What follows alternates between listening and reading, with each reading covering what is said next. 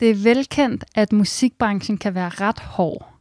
Der har ligefrem været et ideal engang om, at musikerlivet skulle være fyldt med sex, drugs and rock and roll.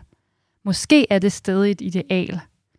Men øh, det er ikke nogen nyhed, at den danske musikbranche i hvert fald har et kønsproblem.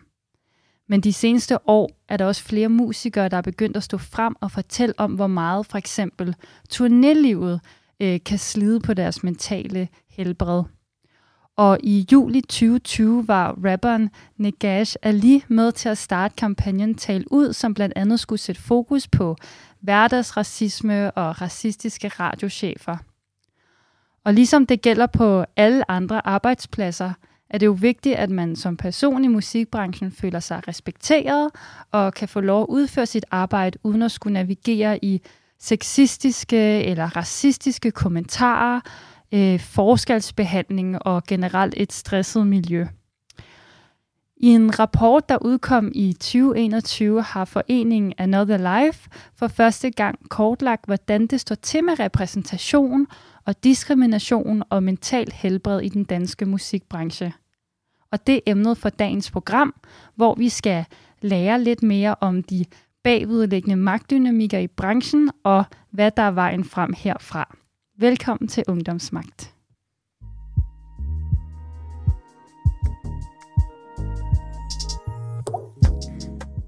Unge har alt for lidt indflydelse i dagens samfund. I hvert fald, hvis du spørger mig. Mit navn er Esther Keldahl, og jeg er sammen med Ungdomsbyrået på en mission. Missionen er at sikre unge mere magt. For jeg ønsker forandring, og det kræver magt. Derfor vil jeg undersøge begrebet ud fra forskellige vinkler. I den her programserie vil jeg tale med mennesker, der ved noget om emnet, mennesker, der har magt, og mennesker, der har været udsat for magt. Alt sammen for at finde ud af, hvordan vi unge kan få mere magt i samfundet.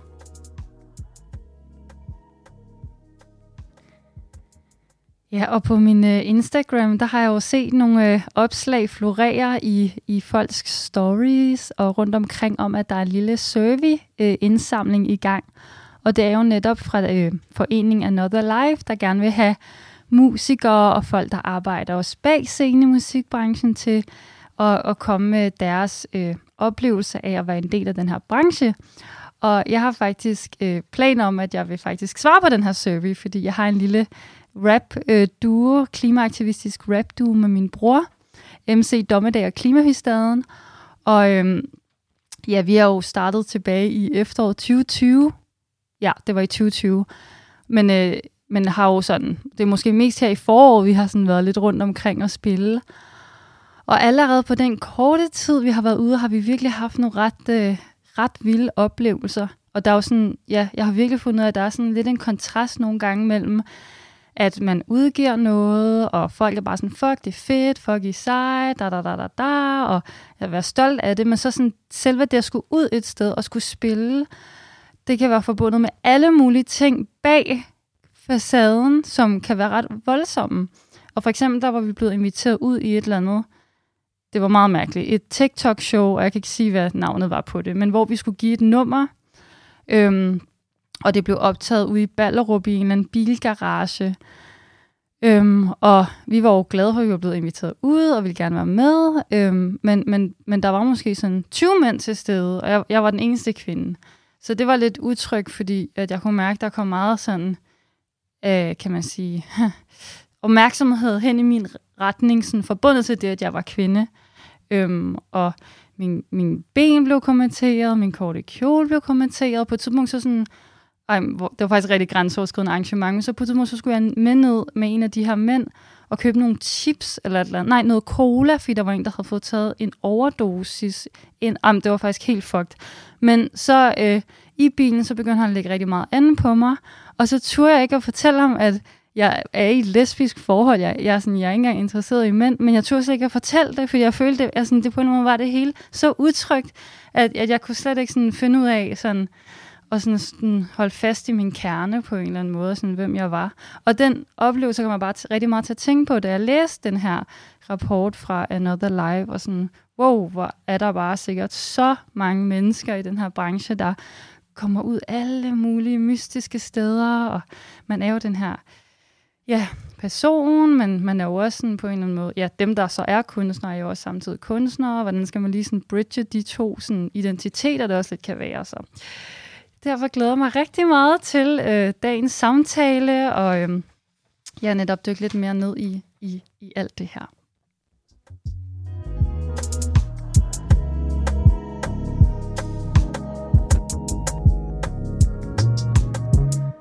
Og nu vil jeg sige velkommen til Rosa Louis Balle Yahia. Øh, du er organisationsleder og stifter af foreningen Another Life. Øh, og tilbage i september, der udgav jo den her nu meget omtalte rapport, der hedder øh, Repræsentation i den danske musikbranche på og bag scenen 2021. Øhm, og jeg kunne godt tænke mig bare sådan helt til at starte med at høre, hvad er baggrunden for, at, øh, at du ligesom ja, stiftede den her forening Another Life? Ja, men tak, og det er dejligt at være her.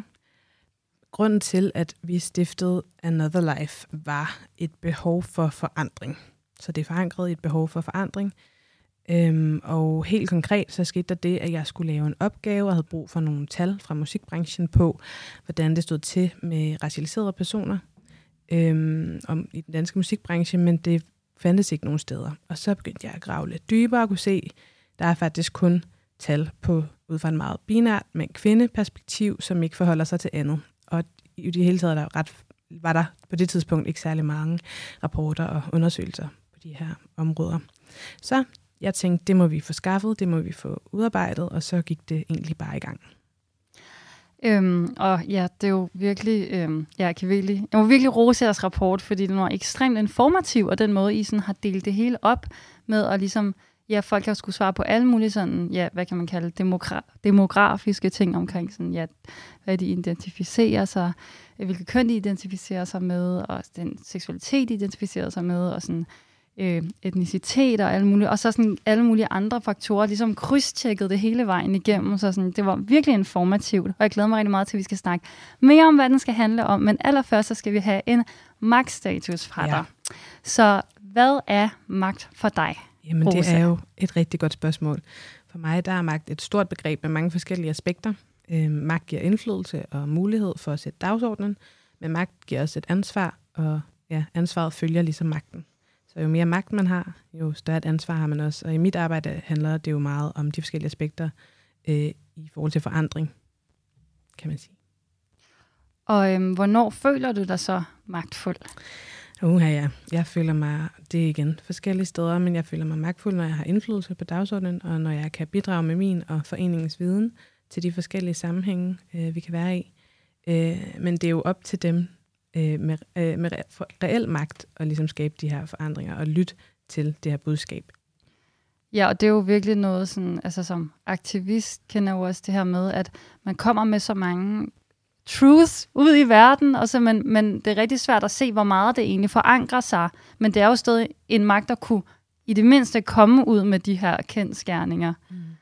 Øhm, men hvornår føler du så, at du ikke har magt? Jamen altså også lidt, øh, ja, jeg er meget ked af at høre om det, du har oplevet der, øh, den fortælling, du fortalte om, og det er jo også lidt meget apropos i virkeligheden, fordi jeg føler mig helt personligt magtesløs, når jeg møder racisme eller sexisme eller anden forskelsbehandling, og generelt, øh, når folk bliver udsat for de her ting, så sker der jo en form for umyndiggørelse, hvor ens velbefindende og ens muligheder bliver influeret af andres uvidenhed eller fjendtlighed eller dårlig energi. Øh, og det, ja, så føler man sig sgu magtesløs. Ja, føler du også, at du sådan nogle gange i flere dage efter noget er sket, er sådan helt drænet over det? det tager helt sikkert meget energi, øhm, men, men vi har alle sammen travlt nok og kæmper nok i forvejen, så det, at du oven i købet bliver udsat for de her ting, gør jo, at ens udgangspunkt øh, lige pludselig er anderledes fra folk, der ikke bliver udsat for de her ting. Fordi ja, det er meget drænende øh, at opleve forskelsbehandling. Ja, og nogle gange også endda det chokerende, hvor, hvor, hvor ha- handlings... Øh, Altså sådan, hvor, hvor svært det nogle gange kan være. Altså at opleve sin egen manglende mm, mulighed for at handle i situationen. Ja, 100 procent. 100 procent. Det, det, er jo, og det er jo heller ikke, det er jo ikke retfærdigt, at man som, når du bliver udsat for de her ting, ligesom er den, der skal sige fra, eller den, der skal ha, tage teten på og, og stoppe den her øh, forskelsbehandling. Det, det er jo ikke retfærdigt. Det burde jo være dem, der... Ja, der burde, det burde jo bare ikke finde sted på grund.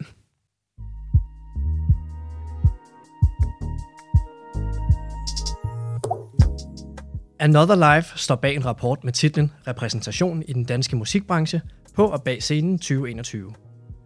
Gennem en omfattende undersøgelse med over 1000 respondenter kortlægger rapporten, hvorvidt forskellige aktører i branchen oplever diskrimination. Resultaterne fra undersøgelsen viser blandt andet, at kvinder, ikke ciskønnede og etniske og seksuelle minoriteter oplever markant mere diskrimination og psykisk belastning i musikbranchen, end hvide ciskønnede mænd gør. For eksempel viser undersøgelsen, at 43% af de adspurgte kvinder og 47% af de adspurgte ikke ciskønnede har oplevet diskrimination i branchen. Spørger man mændene, er tallet kun 9%.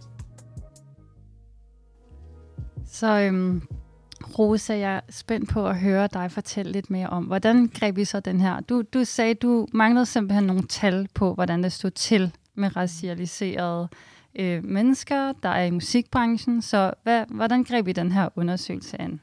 Ja, men det er jo rigtigt, at det, at det var udgangspunktet for det hele, men øh, vi har været interesseret i at, at undersøge repræsentation så bredt som muligt, og i alle dele af musikbranchen. Så vi undersøger altså både de udøvende, de producerende og dem, der arbejder med musikken i de forskellige dele af branchen. Øhm, vi har også en bred tilgang til repræsentation, og vi bestræber os på at arbejde intersektionelt. Og det vil sige, at vi forholder os til alder, etnicitet, funktionsvariationer, hudfarve, alle køn, religion, seksualitet og socioøkonomisk klasse. Øhm, og vi forholder os også til krydsningerne af de her forskellige parametre, som der kan være hos et individ. Øhm, ja, og så undersøger vi både den numeriske repræsentation, altså hvor mange er der af forskellige mennesker i en given sammenhæng, men vi undersøger også det begreb, der, begreb, der hedder misrepræsentation, der for eksempel forholder sig til, hvilke magtpositioner øh, den, den numeriske repræsentation så, hvorhen den er. Er det for eksempel kun i, hos praktikanter, der er stor diversitet, eller er det også på divers, øh, hvad hedder det, direktionsgangene og øh, de lidt højere magtpositioner? Ja. Okay, så det er jo faktisk en meget komplekst emnefelt, må man sige. Det er ret komplekst, men, øh, men ikke umuligt. Var det egentlig ikke ret tilfredsstillende på en eller anden måde, og sådan bare sådan ligesom tage alle de her kategorier, og så bare undersøge det hele på én gang, hvor bare sådan indsamle data once and for all? Jo, det synes jeg helt bestemt. Det har også virkelig manglet. Øhm, og vores undersøgelse adskiller sig jo som, som nævnt fra de andre undersøgelser, lavet i musikbranchen, som oftest, ja, som nævnt, kun kigger på de binære køn, og altså ikke forholder sig til de andre parametre. Øhm, hvilket er mega vigtigt, når man arbejder med repræsentation, fordi at hvis man ikke arbejder bredt og intersektionelt, så risikerer man at forbedre vilkårene for dem, der i forvejen er bedst stillet. Men det skal også lige siges, at den næste rapport, vi er i gang med at lave, den bliver dykker endnu mere ned i det her intersektionelle perspektiv og gør det muligt for os at se på flere krydsninger og ligesom, ja, break det mere ned og se, hvordan det egentlig står til. Nå, ej, hvor spændende. Øhm, noget, jeg bemærkede, da jeg læste den her rapport, var, at I konsekvent øh, bruger ordet, øh, begrebet minoriseret frem for øh, minoritet. Og det var første gang, jeg stødte på det ord. Mm. Og kan du sætte nogle ord på, hvorfor I, I valgte det ord? Ja, selvfølgelig. Altså, vi bruger ordet minoriseret og majoriseret for den sags skyld, for at synliggøre, at der er tale om strukturelle processer, der marginaliserer nogen i en bestemt sammenhæng. Altså for eksempel så er kvinder ikke en numerisk øh, minoritet i, en, i en dansk sammenhæng, men øh, de er minoriseret, hvad angår magt og ligestilling. Så det er simpelthen for at sætte fokus på den marginaliserende proces, en minoritet kan være udsat for, og sætte fokus på, at man ikke øh, partout er en minoritet i alle sammenhænge. Og når du siger marginaliserende, hvad, hvad mener du med det? Ja, sæt uden for indflydelse i bund og grund. Ja, så man ligesom ude i maven af et stykke papir ude på det hvide stykke, hvor der ikke er noget tekst, og sådan bliver man presset ja. derud. det er et fint billede. Øhm, øhm, ja, øh, og, og den her rapport jo, den peger jo øhm, på, at der jo virkelig er en skævvridning i magtbalancen, så der foregår meget øh, marginalisering gennem strukturer. Øhm, og øh, ja, der ser man jo blandt andet den her, som fakta øh, boksen også var inde på, mere diskrimination mod øh, både kvinder, cis-kvinder og ikke cis og minoriserede etniciteter, og også folk, der øh, sådan har en anden seksualitet end heteroseksualitet, så for eksempel øh, mig, som er kastet med en kvinde.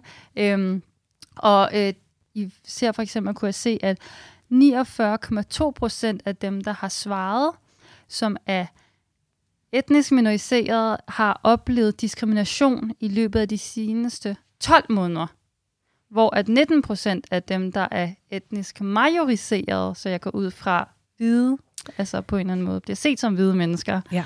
øhm, har oplevet diskrimination.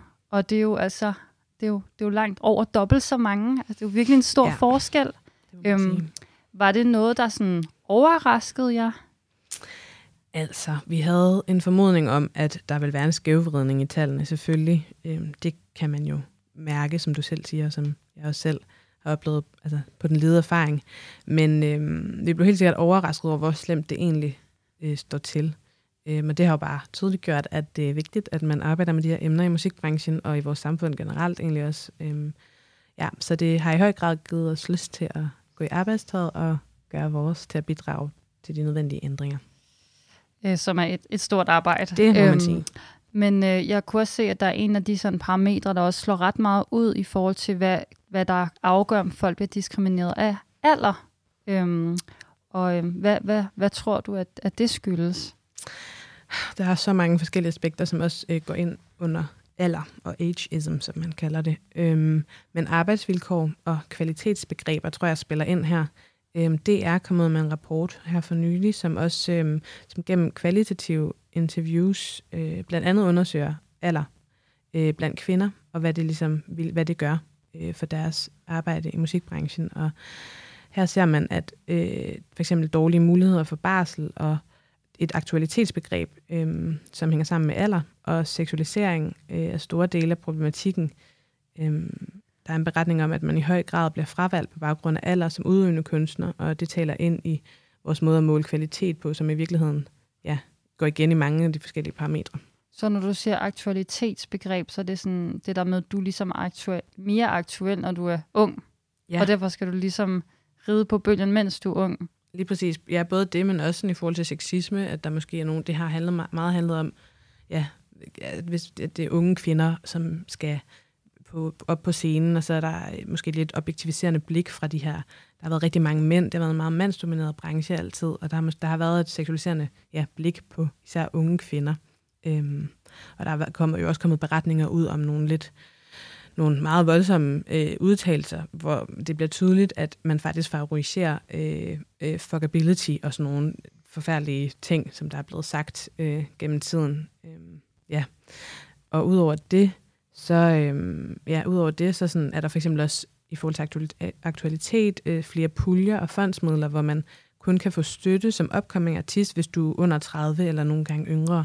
Så der er også på den måde øh, afspejler det også, at der er en at man virkelig prioriterer ungdommen, frem for at gøre, prøve at støtte nogen, der ja, bare er over 30, det er jo ikke engang, det er jo også ungt. Okay, så der, jeg kan næsten regne ud, at der er sådan, altså, du kan blive diskrimineret på grund af din alder, men både unge kan blive diskrimineret, fordi de er unge, men også hvis du sådan, for eksempel er over 30, bliver du også diskrimineret, men det er så gennem, på grund af nogle andre ting. Lige præcis. Desværre. Og det kan man, man kan også se i vores øh, rapport, at øh, det at det faktisk er, er ret bredt, altså at det er på alle aldersniveauer. Jeg mener, at det er mellem, folk mellem 20 og 25, der har oplevet mest diskrimination, men det er faktisk hele vejen op, at man ser det. Det er virkelig vildt. Øhm, er der sådan andre typer sådan diskrimination, som jeres øh, respondenter beretter om, øhm, som, som I kan se som et, et mønster? Ja, altså undersøgelsen går ikke i dybden med øh, kvalitative beretninger om diskrimination, øh, fordi det, ja, det, er en, det er en kvantitativ dataindsamling. Øh, men, men definitionen på diskrimination i, i vores rapport er forskelsbehandling, nedsættende sprogbrug, karrieremæssige begrænsninger, ansættelsesbias, kompetenceundervurdering, trusler, krænkelser med flere. Så altså, der er altså tale om både direkte diskrimination og indirekte øh, diskrimination, som kommer fra et mere strukturelt plan. Øh, Så på den måde kan man sige, at det, det, er, jo også, det er jo ret bredt, vi spænder her. Ja, og noget jeg sådan, øh, også bemærkede, i, øhm, ja, da jeg læste rapporten, var, at, at det her, de også ligesom har et meget sådan, eksplicit fokus på mentalt helbred, altså Mm. både sådan stress og depression og angst. Øhm, og øhm, vil du sætte nogle ord på, hvorfor det var, at I, I, I valgte også at tage det aspekt med? Det kan du tro. Altså diskrimination og mentalt helbred går jo hånd i hånd. Øhm, hvis man bliver udsat for diskrimination, så oplever man også psykisk belastning.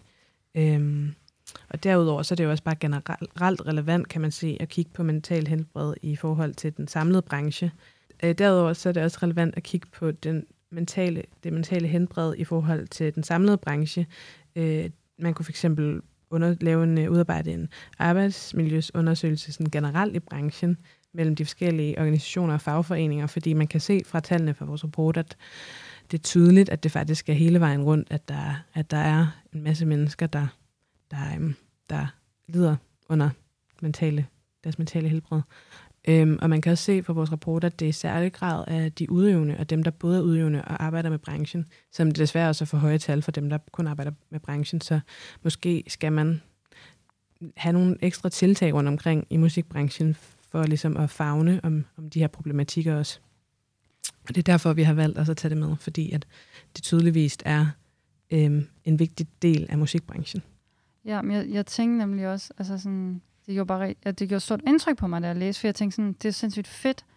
Også ligesom, fordi det på en eller anden måde tager man det også skridtet videre. Altså, det, altså i forvejen er det en kæmpe stor ting at, have, at kortlægge alt det her øh, diskrimination og forskelsbehandling på alle mulige forskellige parametre, men så også tage den der ekstra dimension af, om man kan se nogle mønstre i forhold til, om de grupper, der så bliver øh, diskrimineret mere, om de så også øh, lider mere, altså for, har større sådan, mental helbredsmæssige ja. konsekvenser, så altså. man også virkelig for fucking fatter, hvor, hvor, hvor stort, hvor alvorligt det er, at, ja. at mennesker bliver diskrimineret. Ja, lige præcis.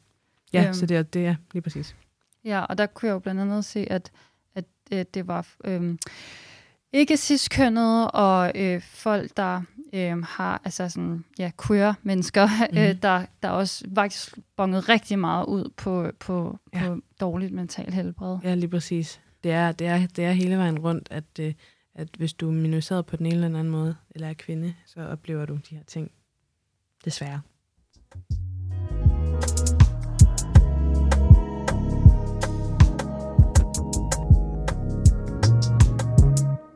Ja, og øh, du lytter til Ungdomsmagt, og øh, med mig i studiet, der har jeg øh, stifter af Foreningen Another Life og organisationsleder øh, ved navn mm. Rosa Louis Balle Yahia. Ja.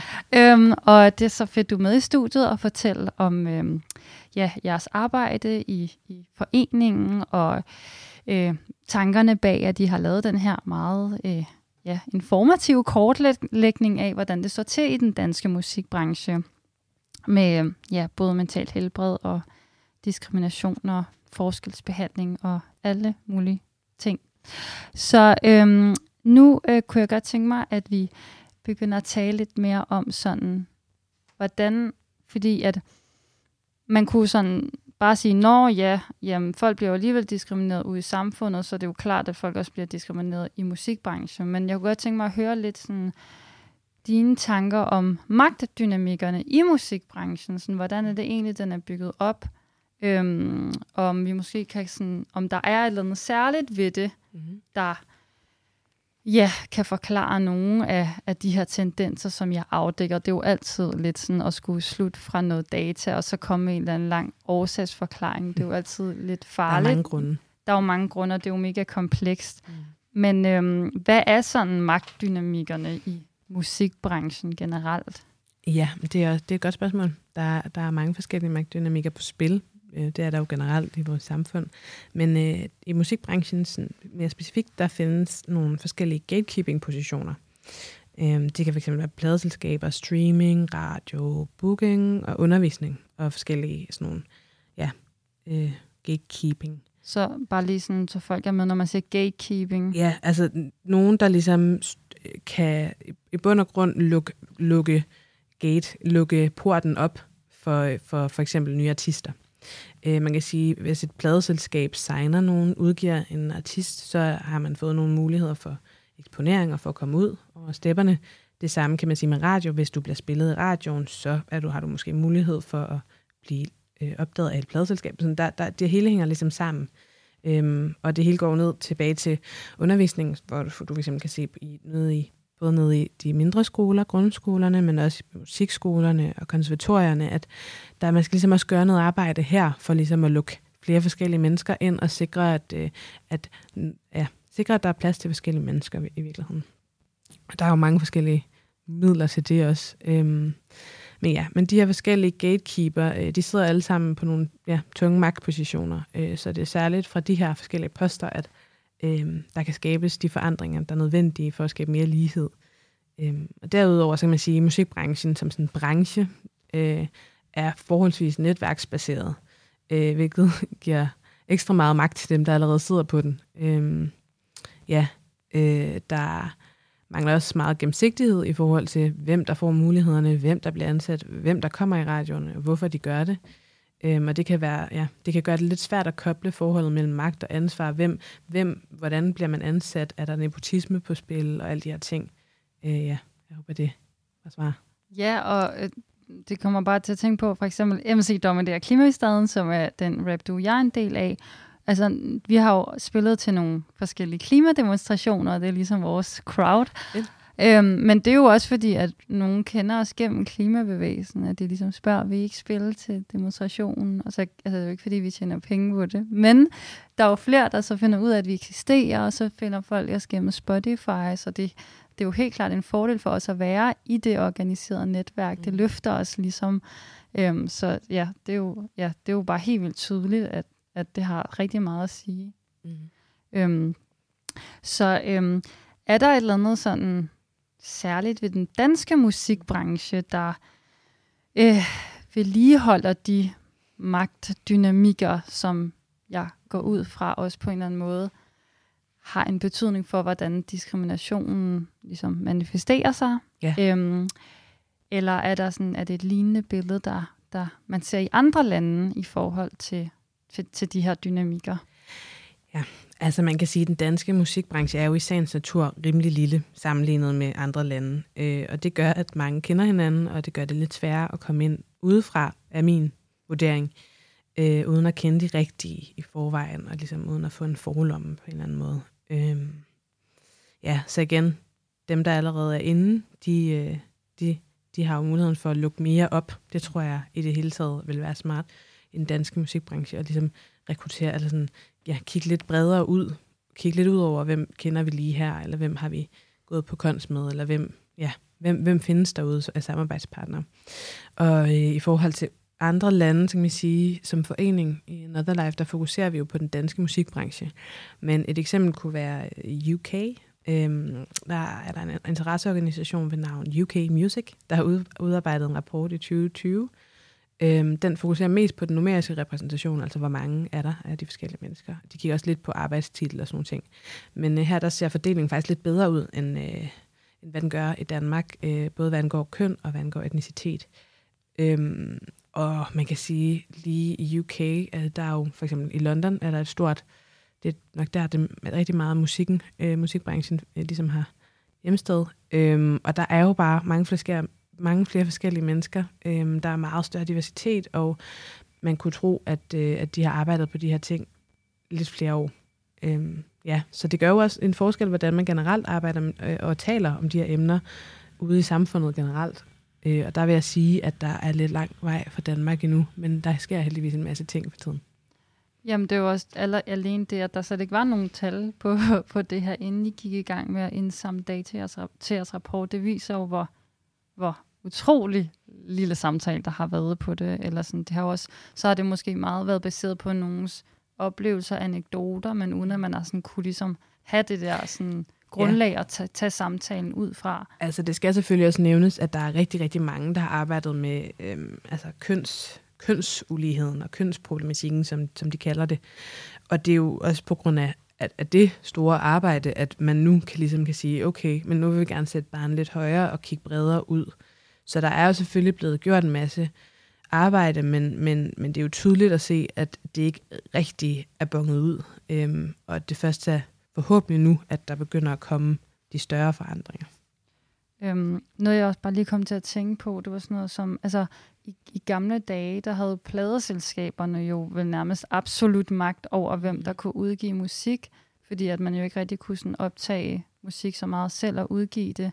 Har det sådan ændret noget på magtdynamikkerne.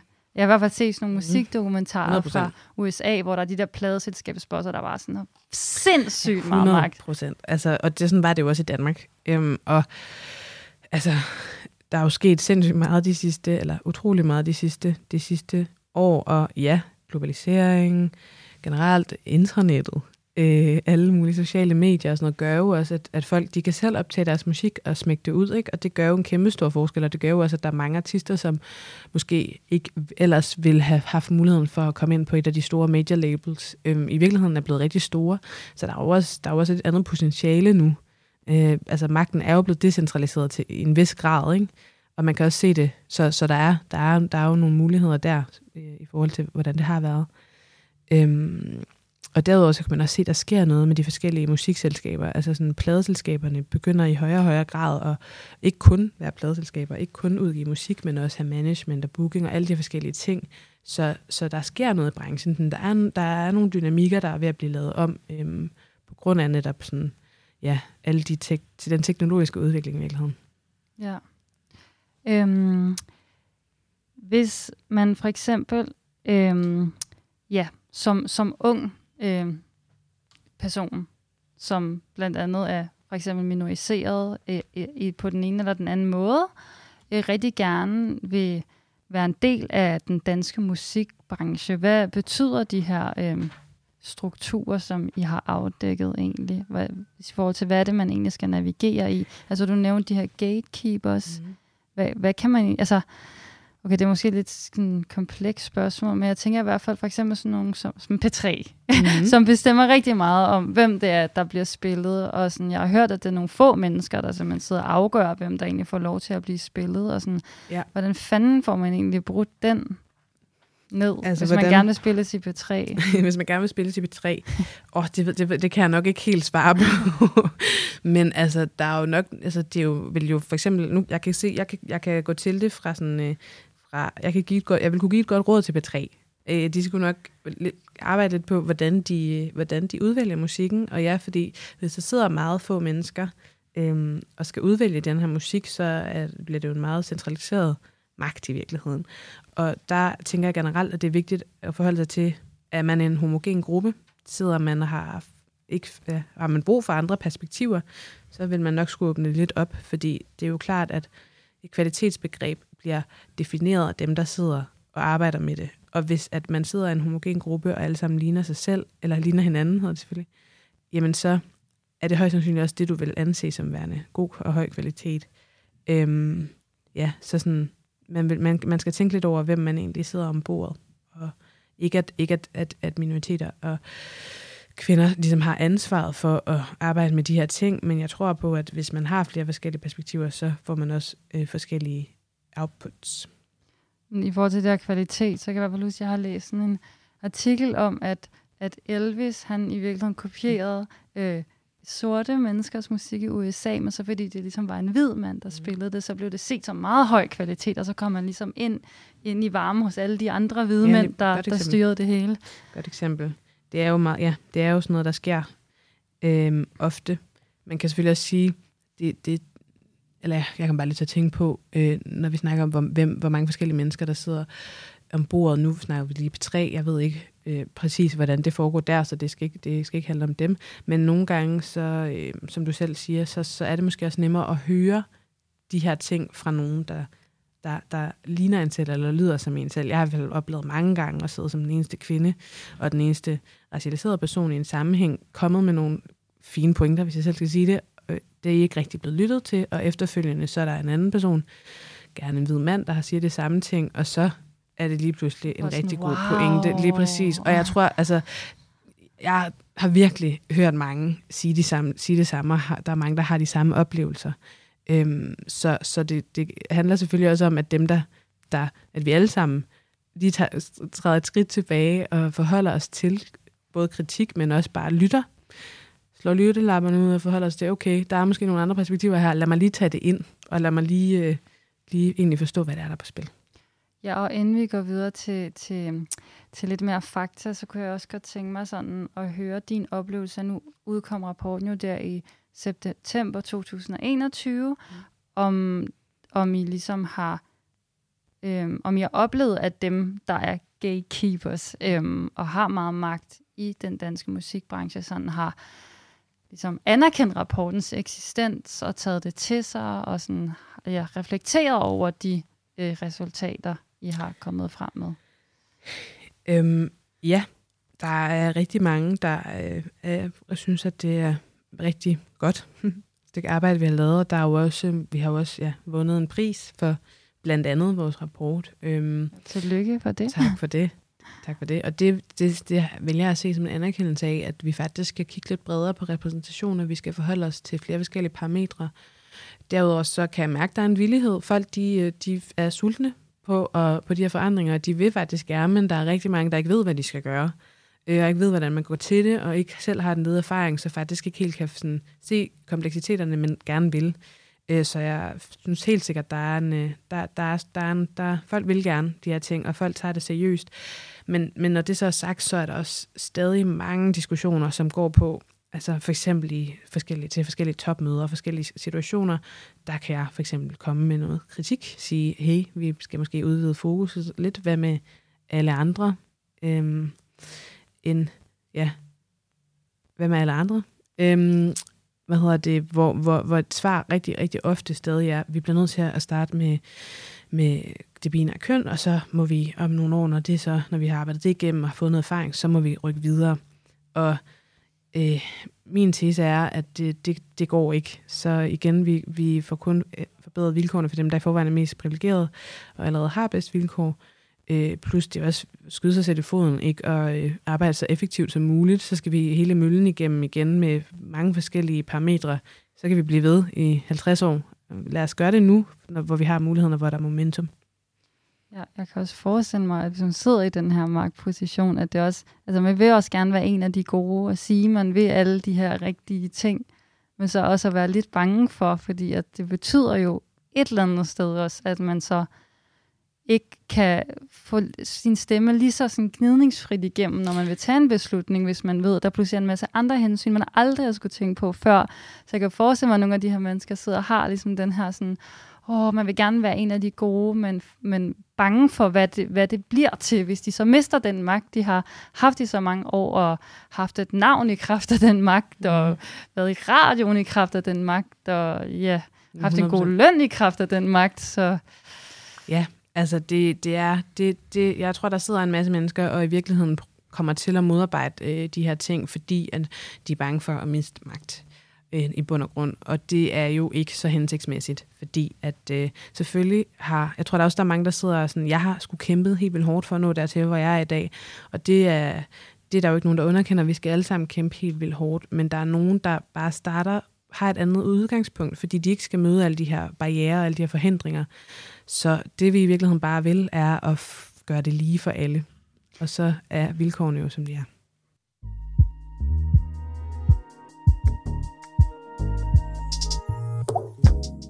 Another Lives rapport er den første undersøgelse, der giver et alsidigt blik på musikbranchens aktører.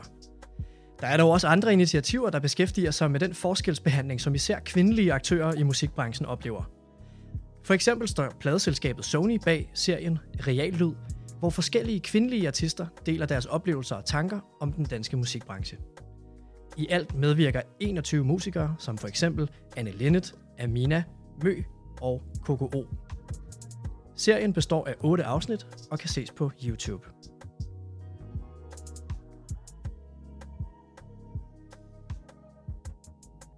Ja, og øhm, nu er vi nået til øh, tredje og sidste del af interviewet, som ligesom, hvor vi ligesom skal se fremad. Hvad, hvad gør vi nu? Og vi har jo også været lidt inde på nogle af delene af det, men øhm, ja, I vandt jo den her øhm, pris, øh, initiativprisen, øhm, hos noget, der hedder Steppeulvene.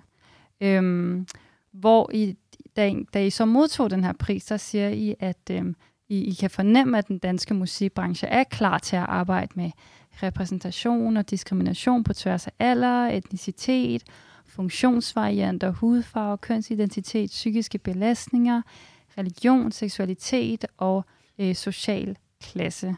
Øhm, så sådan, vil du sådan overordnet vurdere, at der er håb forud for den danske musikbranche? Åh, oh, jamen selvfølgelig er der håb. Ellers så vil det heller ikke, altså, så vil det også være et lidt surt stykke arbejde at beskæftige sig med. Øhm, men ja, det kræver, at vi alle sammen tager vores del af ansvaret, øh, og vi arbejder med de her emner i vores hverdag og gør repræsentationsarbejdet øh, og arbejder med diskrimination til en naturlig del af vores arbejdsgang. Øhm, ja, ja. Vi arbejder i Another Life på at gøre det let tilgængeligt for øh, hele musiklivets aktører i virkeligheden at kunne bidrage til det her arbejde. Så ja, vi er her i hvert fald og vil gerne hjælpe øh, de forskellige organisationer med at komme ordentligt i gang, og selvfølgelig er der håb. Vi skal bare anerkende, at det er et stort problem, og så også handle på det.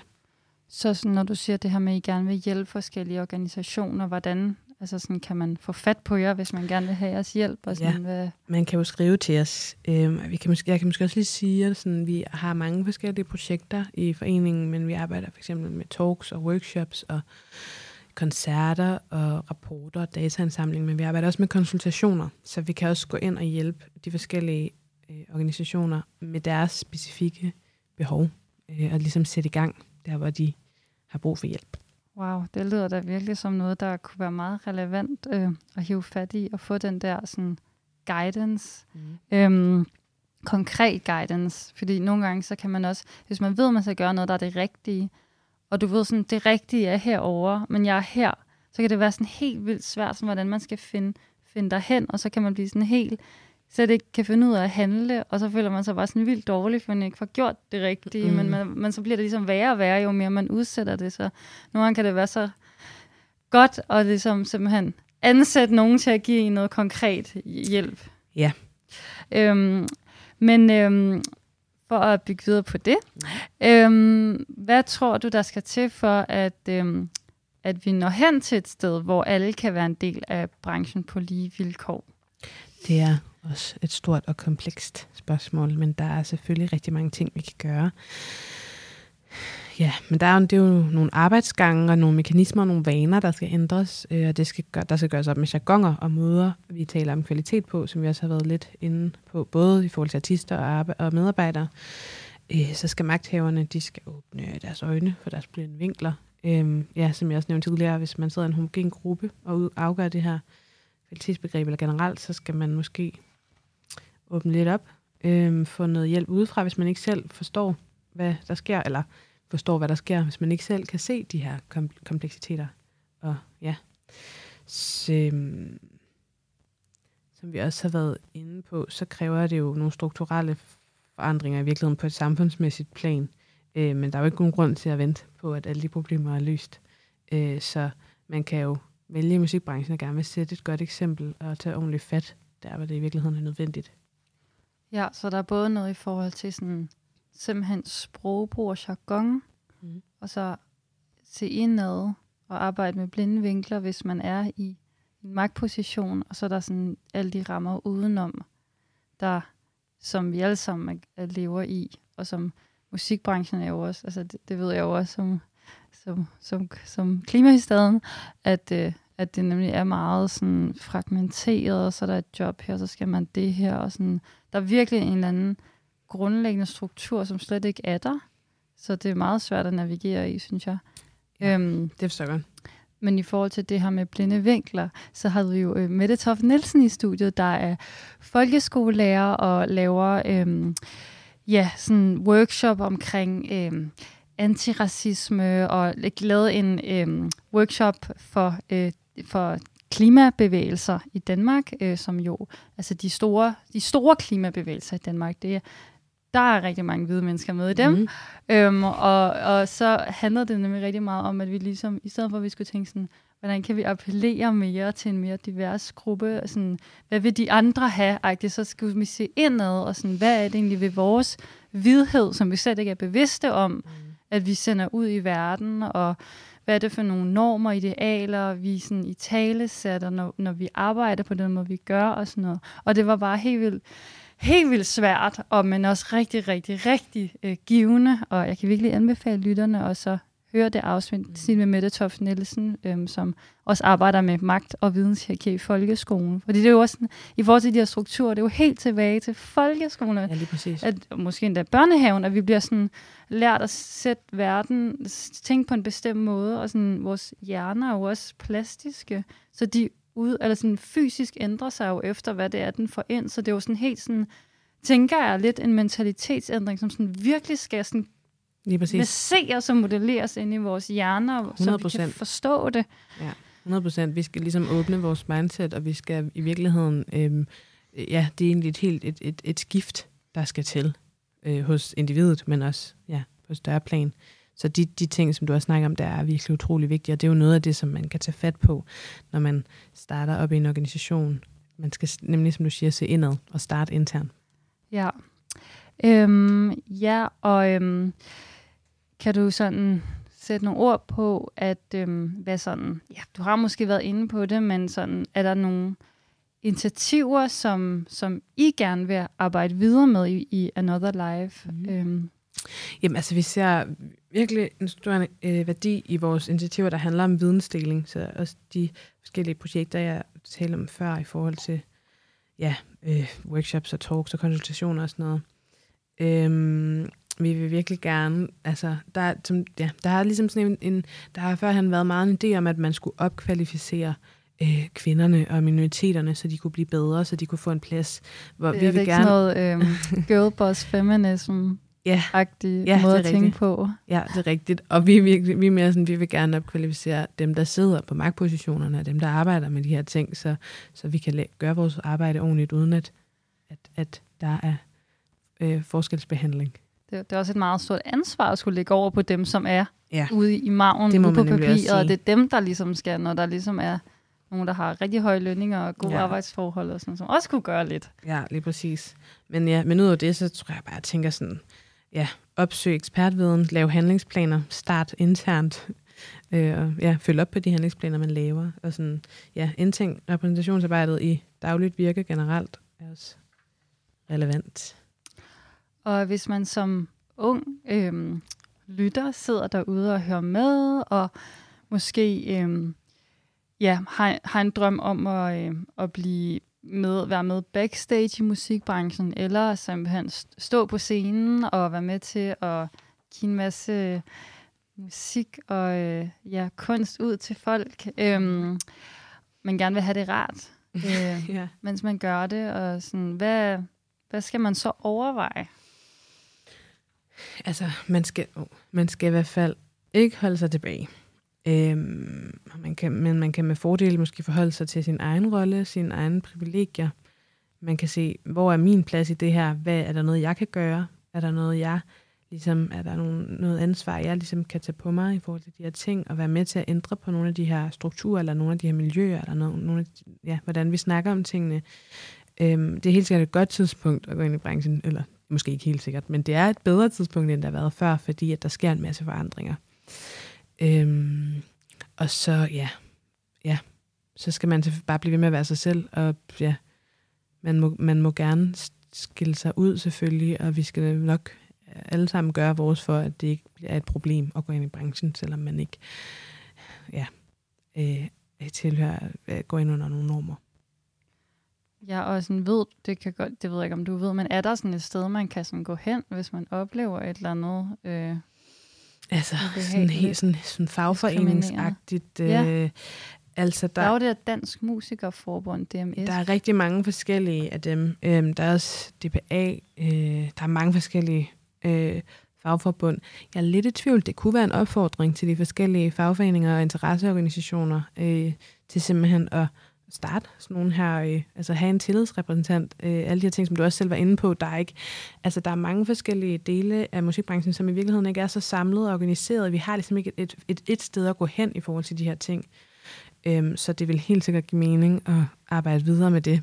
Øhm, men ja, ja, det er nok mit bedste svar til det. Ja, også fordi nogle gange, når man ja, ligesom er on the receiving end af et eller andet, øhm, altså ja, ubehageligt, man oplever, så kan det være rigtig rart at vide, at der ligesom er en eller anden institution, der tager sig af det, Mm. som tager det alvorligt, hvor man sådan kan fortælle de her mennesker, øh, lave en klage eller sådan noget, så de sådan, godt, du, du siger det, Esther, det tager vi videre, og nu arbejder vi videre med det, og du skal nok høre, når vi har fundet ud af, hvad vi vil gøre ved det, eller et eller andet sådan, ja. Så man ikke skal stå med det selv. Ja, lige præcis. Altså der er, så hvis, hvis man nu for eksempel går på konservatoriet, så er der, øh, så er der nogle forskellige muligheder. Øhm, ja, hvis man går på ja, forskellige skoler. Studenterrådgivningen, tror jeg egentlig, det er. Men, Nå ja, det men, er jo gratis psykologhjælp. Ja, lige præcis. Ja. Øhm, men ja, men, men ud af det, det, skal, det må vi igen, det må vi jo få startet så. Ja, endnu et, øh, et godt sted at tage fat. Jamen, tusind tak, fordi du ville være med og øh, ja, dele al den viden, I har opsamlet, og erfaringer og refleksioner, og det var rigtig øh, givende. Så tusind tak for din deltagelse, og tak for tak. jeres arbejde i Another Life. Tak, og selv tak.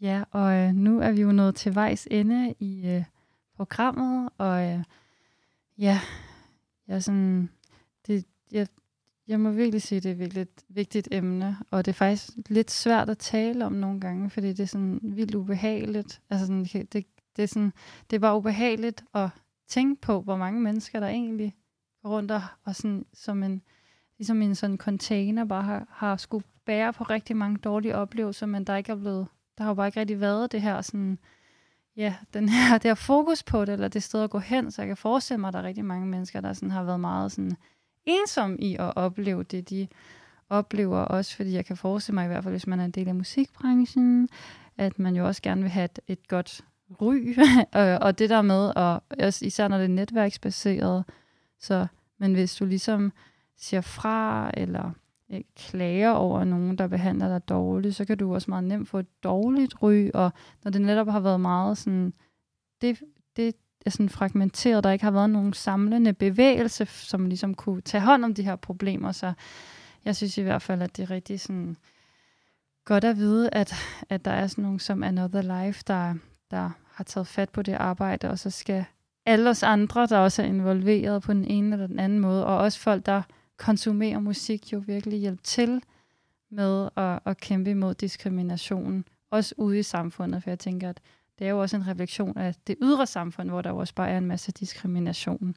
Så det, det skal vi jo bare alle sammen blive meget bedre til, også selvom det er ubehageligt at, øh, at blive sådan bekendt med. Ja.